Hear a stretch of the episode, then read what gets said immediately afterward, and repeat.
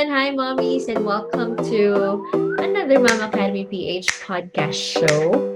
With me is a good friend, a good mom friend, and we will definitely have an extraordinary podcast episode. Our second since we started the year. Second, oh no, third episode. This will be the third episode since we started the year. And marami tayong pag-uusapan, marami na siya share, lalo na entrepreneurship journey, or mompreneurship journey, rather. So without anything further, let me welcome Highland. Thank you. Hello. Hello, okay. Happy New Year. Happy New Year pa rin. You know, that keeps me wondering, hanggang kailan mo ba dapat sabihin Happy New Year? I think buong January. Valid yun. For those who are tuning in, we are recording this um, January pa.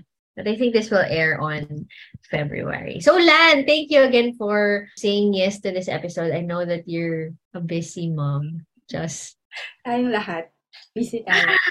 I know. But um, we're excited to learn from you today for this episode because you come from a rich background pagdating sa pagnenegosyo, being a mom of three. so today I'm gonna be asking a lot about that. So for my first question, hindi ko na patatagalin. I won't have a lot of introductions anymore because um, gaya nga na nasabi ko, marami na akong na-prepare and na-send sa'yo na question. So that should be enough to last for the whole discussion. Tell us naman, Lan, about your mompreneurship journey. Kasi I know that you've been sharing a lot about this, but for the benefit of those who have not heard your story, paano nga ba nagsimula si Lan Perez bilang mompreneur? Okay. So, ito, share ko yung parang growing up. Kasi yung mom ko and yung lola ko are both um, businesswomen. Businesswomen, they handle our family business. So, since 1960s, yung business ng, ng family namin. So, growing up, exposed ako na yung women in our families are handling the business. Oh. So, ang effect nun sa akin, alam mo ba, ang effect nun sa akin baliktad. Mm-hmm. I don't want to be a businesswoman. Bakit? Because I saw how hard it is to balance. Mm. Yung time nila ha, nung time nila. So, meron, may, minsan pag Sunday, it should be family day. But since meron kasi kaming store, um, it's a furniture shop kasi ganyan. So, yung, alam mo yon yung aalis ka na lang, may darating na client. So, hindi ka, so paghihintayin kami, tapos yeah. until na hindi na kami aalis. Okay. So, na-trauma ka?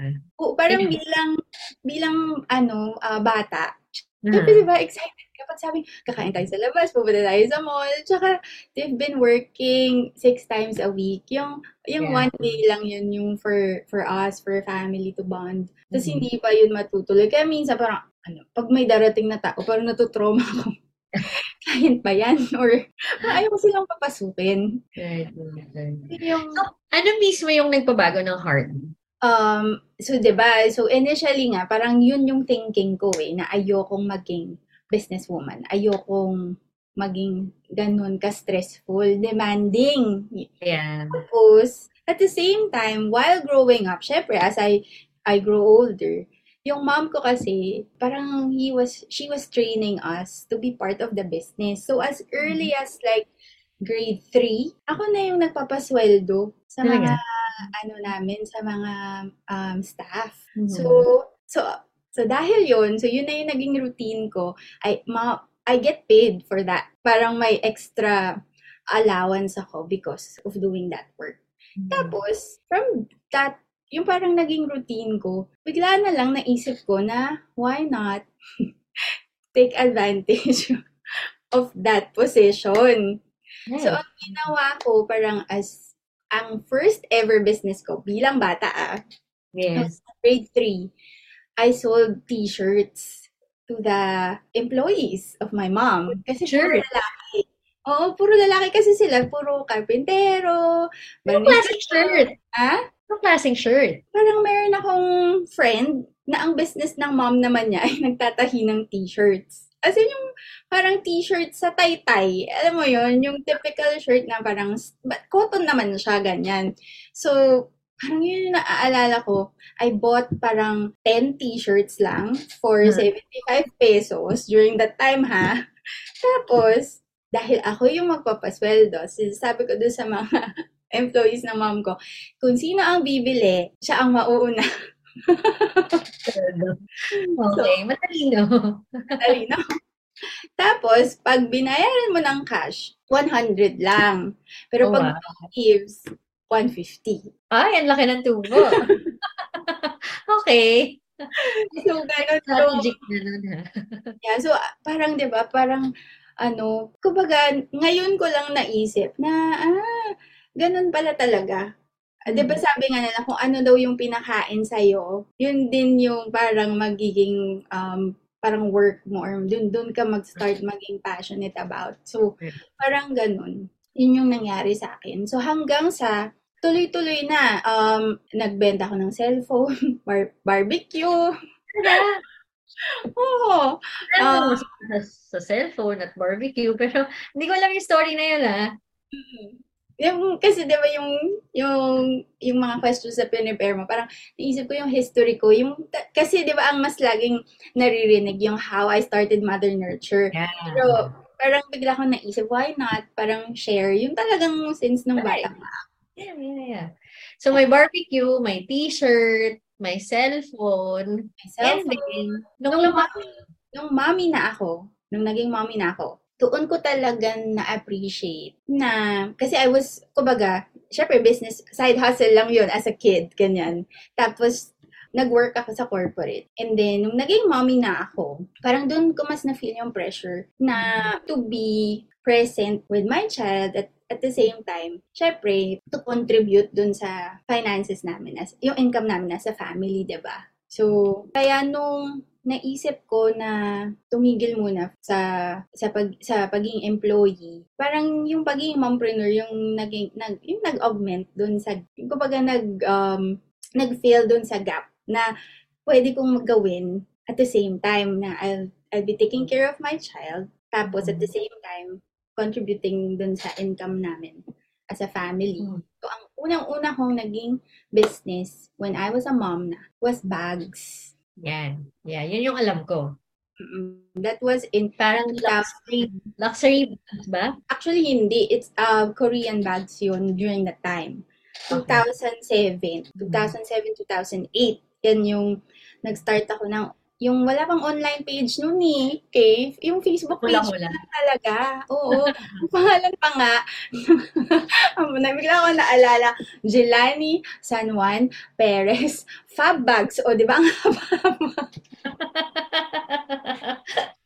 Why not? Uh, so, ilang years tumagal yung bags? I mean, Um, siguro mga two to three years. As in, nag-boom siya kasi during that time, nagpapaship na ako abroad eh. Ganun. Lumaki siya ng ganun. Tsaka, wala Yeah. pa halos competition Nung sa time. online selling. Mm-mm. Hindi pa masyadong uh, parang talamak yung online selling. Konting-konti lang yung sellers noon. Tapos, even yung mga couriers, before JR is lang, tsaka Air 21 lang. Yun lang ang choices mo, tsaka LBC. Yeah, yun yun. Tsaka Because after the bag, correct. After the bag, nag-transition ka to Mother Nurture. Hindi pa. Pero separate story. Hindi pa. Okay, may isa ka pang, So, ano pa yung So, next after ng bags, I stopped because nauso yung online scamming. So, humina yung online selling during that time.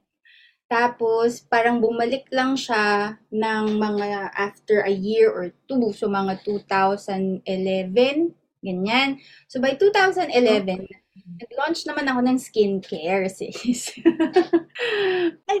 Oh, totoo. Ano pangalan?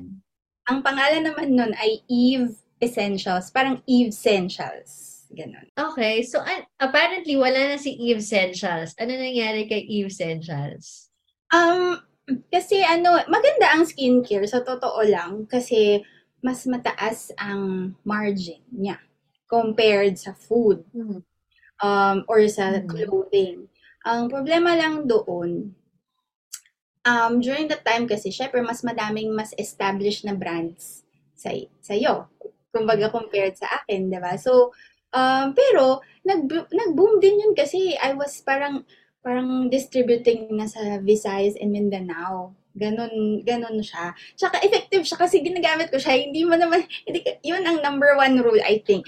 Hindi mo pwedeng ibenta yung isang bagay na hindi ka naniniwala. ba diba? You have to use it. You have to, parang itataga mo yung pangalan mo doon sa brand na yun or doon sa product mo. So, yun. But, it, eventually, nag-stop ako kasi parang hindi talaga yun yung yung gusto ko. Yung parang ganyan. Oo, parang parang I I didn't see myself parang selling skincare for for a long long time. Siguro nung ano na yun, parang kulang sa ano, sa purpose or sa passion. Parang gusto mo lang, gusto mo siya, pero ha? Hindi, hindi mo talaga siya genuinely gusto. Tinry mo lang siya for the sake of earning ba? Um, ano ba? Gusto ko siya, pero ang maganda kasi doon, ang during the skincare phase ko, pag meron kang napapaganda or natutulungan na isang babae to bring back the confidence, parang yun yung napaka-fulfilling, di ba? But at the same time, may kabaliktaran yun. Yung hindi sila hiyang sa aawayin ka nila. aawayin ka nila because they thought na yung skin care product mo yung nagpapangit sa kanila. So, yun yung hindi ko kayang pressure. Hindi ko kaya makipag, Correct. ano, parang, hindi din naman kasi ako dermatologist. Alam mo yun, kailangan kasi pag skincare talagang aral na aral na aral. Parang ganyan. Mm-hmm. And so, I, after nung skincare, so after na ba si skincare, parang nag-try pa ata ako ng RTW ulit. Mm-hmm. Um, doon medyo ang ano ko, yung RTW kasi may sizes. So you have to maintain a lot of um, inventory. Tapos pag natulugan ka ng 1, 2, 3 items, parang nandun lang yung puhunan mo. Hindi ka, hindi ka makaikot, ba diba? So, so yun. So, uh, parang nag-give up, ganyan. But at least, doon sa lahat ng napagdaanan ko na businesses, every time, may learning doon may learning, kahit maliit lang yan. Tapos I think, by God's grace, nung lumating na yung mother nurture, yung itsy-bitsy ano, lessons ko, yun yung um, parang nadala mo. Yeah, dun sa mother nurture. So ito na nga, may mother nurture na. How long has it been since you started Ma Mama Academy? Ano? Mother nurture pala. Mother Nurture, we started in 2014. June of 2014. So, nag-start siya because of my addiction to coffee while breastfeeding. So, nag-relactate kasi ako ng 2013. Mm-hmm. So, from 2013 of July, when I started breastfeeding on my own, mm-hmm. hindi ako nagkape hanggang January the next year. Imagine nyo yun. Kasi kung coffee drinker ka or anything na yung parang part ng routine, kasi before I got pregnant pa, before I became a mom, malakas talaga ako magkape. Parang hindi ako maka-function pag hindi ako nagkakape. Okay. Parang lutang, ganun. Uh-huh. Hanggang ngayon. Minsan yung mga kids ko, Mami, parang ang sungit mo ngayon. Tapos bigla ko, ay, hindi pa kasi ako nagkakape. so, 2014, na-launch si Mother Nurture. How was it like launching something very new. I think in the market back then, that's dahil, a very that was a very unique product, right? Um dahil nga pioneer kami, parang yung yung yung first group were, were excited na wow, may ganito na. We're excited to try it. And the yeah. other group naman were very hesitant na, are you sure? Are you sure with what you're doing? Is it safe? Parang ganyan. Mm-hmm. But because ako mismo ang ginipig nun, sa akin yun finormulate based on my needs, based on my preference, based yeah. dun sa effect niya dun sa kay Jaden, who's, uh, na binibreastfeed ko na very sensitive sa caffeine. So, I'm, I'm confident na, kasi kung makaka-harm yun, edi dapat nauna na ako na, or nauna na kaming dalawang mag-ina na may nangyari, di ba? We didn't launch it naman talaga yung parang, oh, formulate na, oh, game, ito na, hindi ganon. Um, it was a process. I think parang mga three to five months na uh, trial and error of everything before we finally launch it to the market. And now, how long na, how many years have you been into this business? Turning eight? Eight na, magna nine na ba? Eight, turning eight. Kasi 2014, right? And 2020, tama ba? Turning nine na kami this This year? year. Yes. Talaga, malapit na kayo mag 10 years. Tignan mo yan. Diba? By God's grace, no? And I think what's very good to highlight is, here is that, um, a lot of moms kasi would think na, uy, mompreneurship, parang it looks so seamless, it looks so easy to mount, and the process was very quick and fast. And with your story that you shared with this episode, parang it only proves the idea na duma hindi siya ganun kabilis. It's not a a, a quick process. In fact, dumaan ka rin sa napakaraming, I would say, um, businesses that maybe failed at some point, Mhm. but you used it as a learning. O, diba? It's a, yan yung side na hindi namin alam eh. Nahuli natin yun sa sa episode na to. Because Lani and I, we go as far back as mm, 20, I think 2017, right?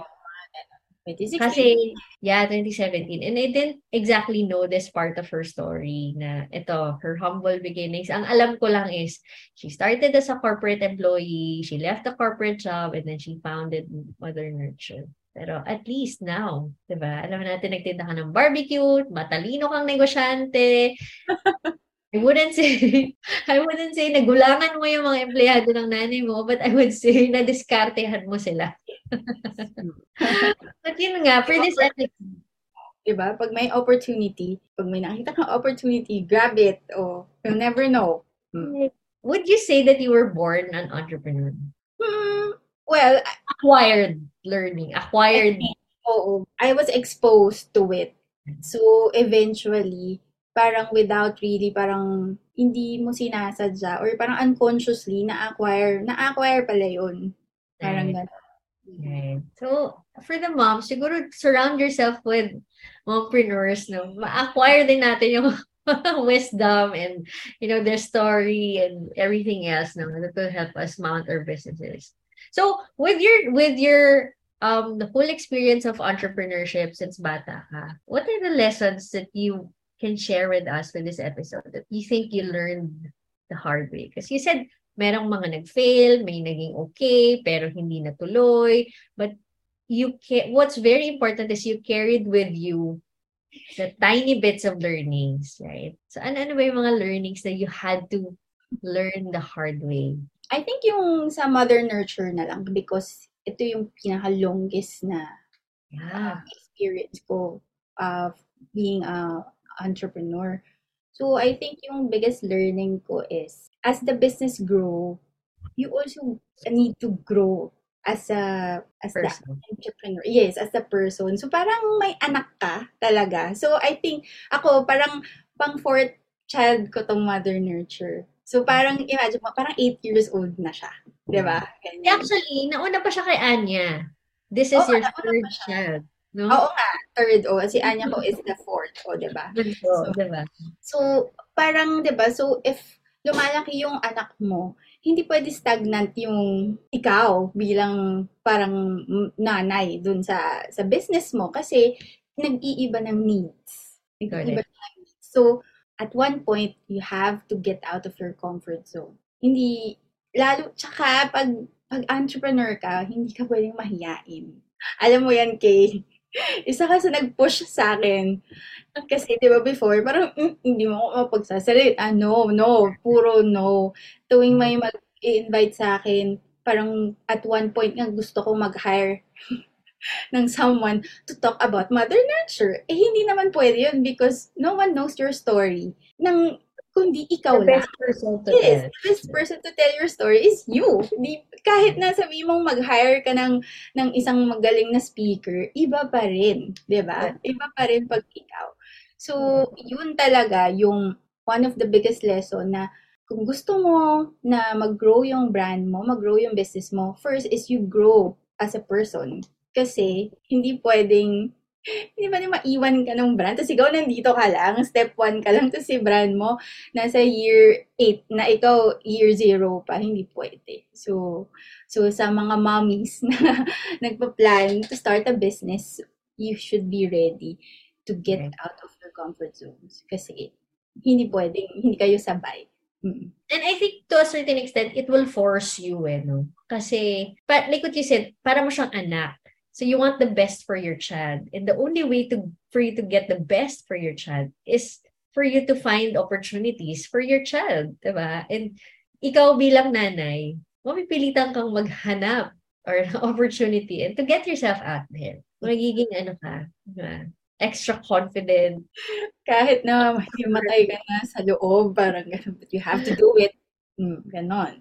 And I think for the most part, Mother Nurture's been here for 80 years going nine because you also did a lot of work. Not a lot of people see that, but you know, in the background, just so they know off the record, napaka hardworking mong tao. I mean, you really never stop learning. As in, kahit pinaka, naalala mo ba yung nag-aaral ka ng, ng learning management platform? Remember, I wouldn't say the brand, but you know, you were trying to um, maneuver your way around it. Parang, it only go it only goes to show na kailangan mo talagang laging nag-improve. Diba? You find a way to improve. Right? So, that's something that a lot of us would, you know, say no to eh. But yeah, sabi nga nila, be ready to step out of your comfort zone. Any other lesson, Lan, that you want to share with the moms? Mm, meron pa. Ito. Ito din. I learned this the hard way. Syempre, when I was starting, ako pa lang. Mm. Isa. Kasi kaya pa ng load ko. Or kasi, nung, nung hindi pa naman ganun kadami yung orders namin, dahil nag-homeschool ako, so in a day, kaya ko mag-homeschool, sumagot ng inquiries, mag-prepare ng orders, at gumawa ng chores, at mag-breastfeeding at the same time. Anong year to? Magkakilala na tayo nun? Hindi ba? Mga, kasi may staff na ako nung nakilala kita. May office na kami. When I was still home-based, so mga 2014 to 2015, yan. Yan yung first year namin. Kaya ko mag-shutdown ng page. Alam mo yun, yung parang, oops, teka lang, magluto muna ako. Tapos, oops, babalik na ako. Tapos, babalik ulit ako sa mga anak ko, ganyan. But, come mga 2016, that's the time na we met na. So, that was our first office. Yeah, yeah. So, I hired, ano na, staff for me, for, para matulungan ako, 'di ba? So, ang ginawa ko, hindi ko dinelegate ang mga task. Ako ba din? So, paano? What do they do? Nakatunga ka. Naghihintay. So, Kasi, paano? feeling ko kasi, or I wanted parang a certain way to, parang to do things kung paano ako nag-start. Alam mo yun? Yung parang, yeah, nahirapan talaga ako mag-let go. Actually, I only let, parang talagang nag-let go lang ako nung nang buntis ako kay Anya. Oh, that was 2018. Magkakilala na tayo before that. But before, they have to wait for my ano lead. I have to tell them what to do. Wala silang access sa social media. Ako Yeah. lang. Correct. Because I want them to parang copy certain things na gusto ko ganito, ganito. Eh, hindi Yeah. pa nila ma-perfect. So, hindi ko pa sila pinapakawalan. And in a way, syempre, kailangan naman talaga yun eh. Kasi 'di ba you have to maintain the quality ng Mm. service. Hindi lang yung product, but also yung customer service, no? So, tinrain ko talaga sila ng mabuti. Mhm. And people were telling me, Lan, you're overloaded na. You have to delegate. Kasi hindi ako nakikinig, sis. Hindi talaga ako nakikinig. Um, kaya ang turning point? I got pregnant and I had to be in full bed rest for 16 weeks. Eh, nagtatrabaho ko pa rin naman nun eh. Yeah, but yun kasi, before kasi, ah, pag sinusundo ko yung mga anak ko sa school, instead of going home, pupunta muna kami sa office. 'Di ba? Ganun talaga pag ma- mompreneur multitasking, o 'di ba? Pero yun talaga yung nag full nag-delegate na ako na ito kayo muna because I know na you're you're fully equipped na you know That's what to do. Yan, na-prepare ko na lahat. But syempre, until now, may access pa rin ako. Minsan, sumasagot pa din ako. Lalo na pag di ko mapigilan yung sarili ko na I, I think ako lang yung makakasagot ng, ng inquiry. Or Hmm. parang makakapag-connect, yung parang gano'n. Meron kasi mga messages sa amin na hindi lang naman about the products eh, but about breastfeeding or about motherhood. In general. Yeah, in general. So, I think um, the admins, syempre, alam nila what to say, but iba pa rin pag, alam mo yun, pag ako yung sasagot. So, so may mga, hello mga mommies, yung mga nakakachika ko sa Instagram or sa Facebook. Yan. So, in short, it's really more about delegating. I think alam mo kung bakit. It's a natural, naturally, we're very challenged to do that because we're highly nurturing, ba as mothers. And we want to try to, as much as possible, parang keep things in order. Ano siya, parang signature yung pangangalaga natin sa mga bagay-bagay. It's our own, it's our style. Ganyan. But yun nga, like what you said, there comes to a point na apaw na apaw ka na. Kailangan mo na talaga siyang ibigay sa ibang tao. Right? Yes. So that's a, yeah, that's something that we need to learn. Ako rin, guilty as charged. Pero I think, did it happen abruptly? I think you had to move to that direction gradually naman, di ba? Abrupt yun kasi nga hindi ko naman in-expect na, na oh, or na, ma, na mabibed rest ako ng ganun. Kagrabe. Kasi, at least na-prepare mo na sila before. Yun nga. Para at least, ay, parang one and a half years in the making yung training nila. So, hindi ako masyadong kabado na napakawalan sila. And you have to trust your team. Kasi kaya mo nga sila hinire eh, di ba? Because you saw potential in them. So, you have to trust them. So, yun. So, ngayon, mas trusting na talaga sa, sa team ko because I know very efficient naman talaga sila. Maaasahan. And you really have to choose the right people.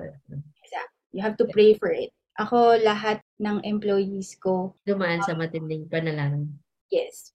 Uh, yung kumbaga hindi mo, hindi ka nag-post, 'di ba? Parang hindi ako talaga yung nag-post ng looking for or yeah, yeah. hire. Parang I was praying and then sakto parang pinadala sila. So, um, yung It mga staff, yeah. It will come by God's yeah. grace. Diba? Napatunayan ni Lan Perez yan. So, nadating din yung sa inyo mga moms. Pray lang. Another lesson. Do you have anything more? Last one to share? Um, yung lesson number three would be, you have to really ask the Lord kung ano yung plan niya for you. Kasi, di ba, imagine nyo, ang dami kong pinagdaanan na businesses. Pero, dito talaga, I think ito talaga yung calling ko, yung mother nurture. Kumbaga, mm. ang daming options eh, na nilatag sa akin over the years. Pero, kahit anong nangyari, dito pa rin ako dinala ni Lord. And, yung mga working experiences ko from the corporate, lahat yun nagamit ko dito sa mother nurture. Pati yung pagre-relactation, pag yung 'di ba, nag-relactate lang ako. I didn't plan to on breastfeeding, 'di ba, kay tayong dalawa. Parang ako talaga dahil yung firstborn ko hindi naman siya breastfed eh and he and she turned out okay. Tapos yung second ko, hindi rin naman ako nag-breastfeed right away. But 'di ba, parang God has a purpose pala na na parang nung nagre-relactate kasi ako, sabi ko, Lord, bakit bakit kaya ako to pinagdaanan? Ang hirap kasi kay mag-relactate. Alam mo yan. Dahil, di ba? Sa'yo ko lang hinugot yung, ano, artic, may article akong nabasa about Lad Paris and that fueled me to relactate. Sabi niya, sabi ko, kaya nitong babaeng to, aba kaya ko din. Okay. Oh, ganon. Yung kaya parang, Lord, may purpose to, hindi mo naman ako papahirapan or hindi mo ako bibigyan ng gantong challenge if wala lang. So, kaya tuwing may nagtatanong sa akin, did you plan on it? Nag-feasibility study ka ba? Sabi ko, hindi po. Nag-pray lang po ako. Nag-pray lang ako because I remembered, mahilig kasi ako magsulat. Alam ko, ikaw din kay, old school tayo, mahilig tayo magsulat. Noong 2013, I saw my notebook noong 2013. Hindi pa nga ako nag-brace. Eh, hindi, hindi ko pa pinapanganak yung si Jaden eh. Hindi pa. So, sabi ko lang, Lord, bigyan mo naman po ako ng business na yung araw-araw nagpapaship. Yun yung nabasa ko. Kaya parang ngayon, imagine mo, thank you Lord, simula 2014 until this day, every day, araw-araw. Praise God. Praise the Lord. Thank you po talaga. O, diba? So, I think it's important na align mm-hmm. ang plano ni Lord sa buhay mo at dun sa ginagawa mo. Kasi pag hindi siya align, ay, magkakagulo tayo. Mahirap. Mahirap. I think yung values mo magko-coincide pa, 'di ba? There are a lot of things na pwedeng makompromiso, 'di ba? I know, I mean in the business there are a lot of things that you would have to think twice, thrice, million times because dadating yung point na makakompromiso yung values mo, yung direction mo na gusto mong tahakin, yung belief system mo, 'di ba? So tama eh, if hindi aligned. So, yeah, I think for the moms who are eyeing to start a new business, launch a new one, it's worth praying for it. Hindi naman kailangan na pag pinag-pray mo, bukas na bukas maglulong. Tatayo ka na ng negosyo, di ba? I mean, land story would prove that it takes some years. It takes some waiting time. Di ba? And okay lang yun kasi God is preparing you for for what He has in store for you ahead on that note, on that note, Lan, any message for the mompreneurs who may be going through some challenging times? Kasi lagi natin sinasabi, diba, that um, motherhood, and then motherhood in itself is hard. Dagdagan mo pa ng entrepreneurship. So, mahirap pa yon, diba? And it's not a, it's not a bed of roses. It's not, Hindi talaga. Akala lang nila na, you know, parang ang dali-dali when, you, when they see things on Facebook, but behind the scenes, sobrang challenging. What's your message of encouragement for the moms who are going through the, those kinds of season? Um, ako, honestly, I have bad days too. Siyempre, hindi mawawala yun. Um, there are days na I wanted to quit.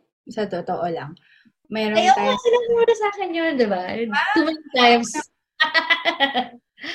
Ilang isang beses. So, talagang ano eh, um, minsan sa isang linggo, ang dami mong problema, sabay-sabay. Tapos at the same time, you have to take care of your family. You have to do the chores. Ano mo yun, you have to take care of your employees, your clients, your reseller. Parang, ano na, yung parang sakal na sakal ka na. So, may days na, Lord, di ko na po kaya. Parang, pwede pang mag-stop na lang. Tapos alam mo, si Lord has His way. May magme-message. Ito laging gano'n na. May magme-message sa akin. Siyempre, wala naman akong pagsasabihan eh. It's bit, ako lang. Yung mabigat yung loob ko. Tapos sabihin niya, Hi, Mami Lan, thank you for for this. Ganyan. Um, you've been a big part of, or your brand has been a big part of our breastfeeding. If not for you, hindi siguro kami magko-continue or nag, na parang because of your product, parang na-boost yung confidence ko to breastfeed. That's why I'm still breastfeeding three years, blah, blah, blah. Ano mo yung parang, ha? Parang, parang sinasabi ni Lord sa akin, o oh, sige, mag-stop ka, mag-stop ka. O, oh, paano na? O, diba? Yung parang, hindi na po, Lord, hindi na po. So, ang word of encouragement ko sa fellow mompreneurs, ang parang pinap ang nire-remind sa akin ni Lord na if you're not lead, if you're not bleeding, you're not leading. It's part of the process. It's part of the journey. But ang importante is, rooted ka kasi, di ba? Alam mo kung, kung ano yung, bakit ka lumalaban or bakit ka nagko-continue. It's not for your personal ano lang na dahil gusto mo lang magka-business or gusto mo lang ng profit. It's more than that. So, mm-hmm. I mm. think yun yung, if you're gonna start a business, dahil aligned, di ba? Pinag-pray mo, aligned. Um, ano eh, may deeper meaning na yung business for your deeper purpose. Hindi na lang yan for your personal growth or your for profit. Yes, part yun, but hindi yun yung main. Secondary na lang yun. Ganon. So, wag, wag bibitaw. Wag kayo bibitaw, mami. Lalo na pag alam nyo na yun yung pinapagawa sa, yun, sa inyo ni Lord. Kasi walang mas importante na bagay na gagawin natin dito sa earth 'di ba? Than to fulfill yung calling ni God sa atin. Maybe yung calling natin is um, orchestrated or parang um, aligned kasi dun sa business na binigay niya sa atin. So, bawal tayong sumuko. Pwede magpahinga, Mami Cake, Sis Cake. Oh, pag ganun, rest lang. Tapos, pag okay ka na, laban ulit. Ang saya nun. Parang, alam mo yun, parang ang sarap lang to to listen to those kinds of encouragement because we all go through those moments, diba, na sometimes parang ayaw mo na, but you know, like what you said, kung alam mo yung purpose mo, alam mo yung why mo, you will carry on, you will push forward.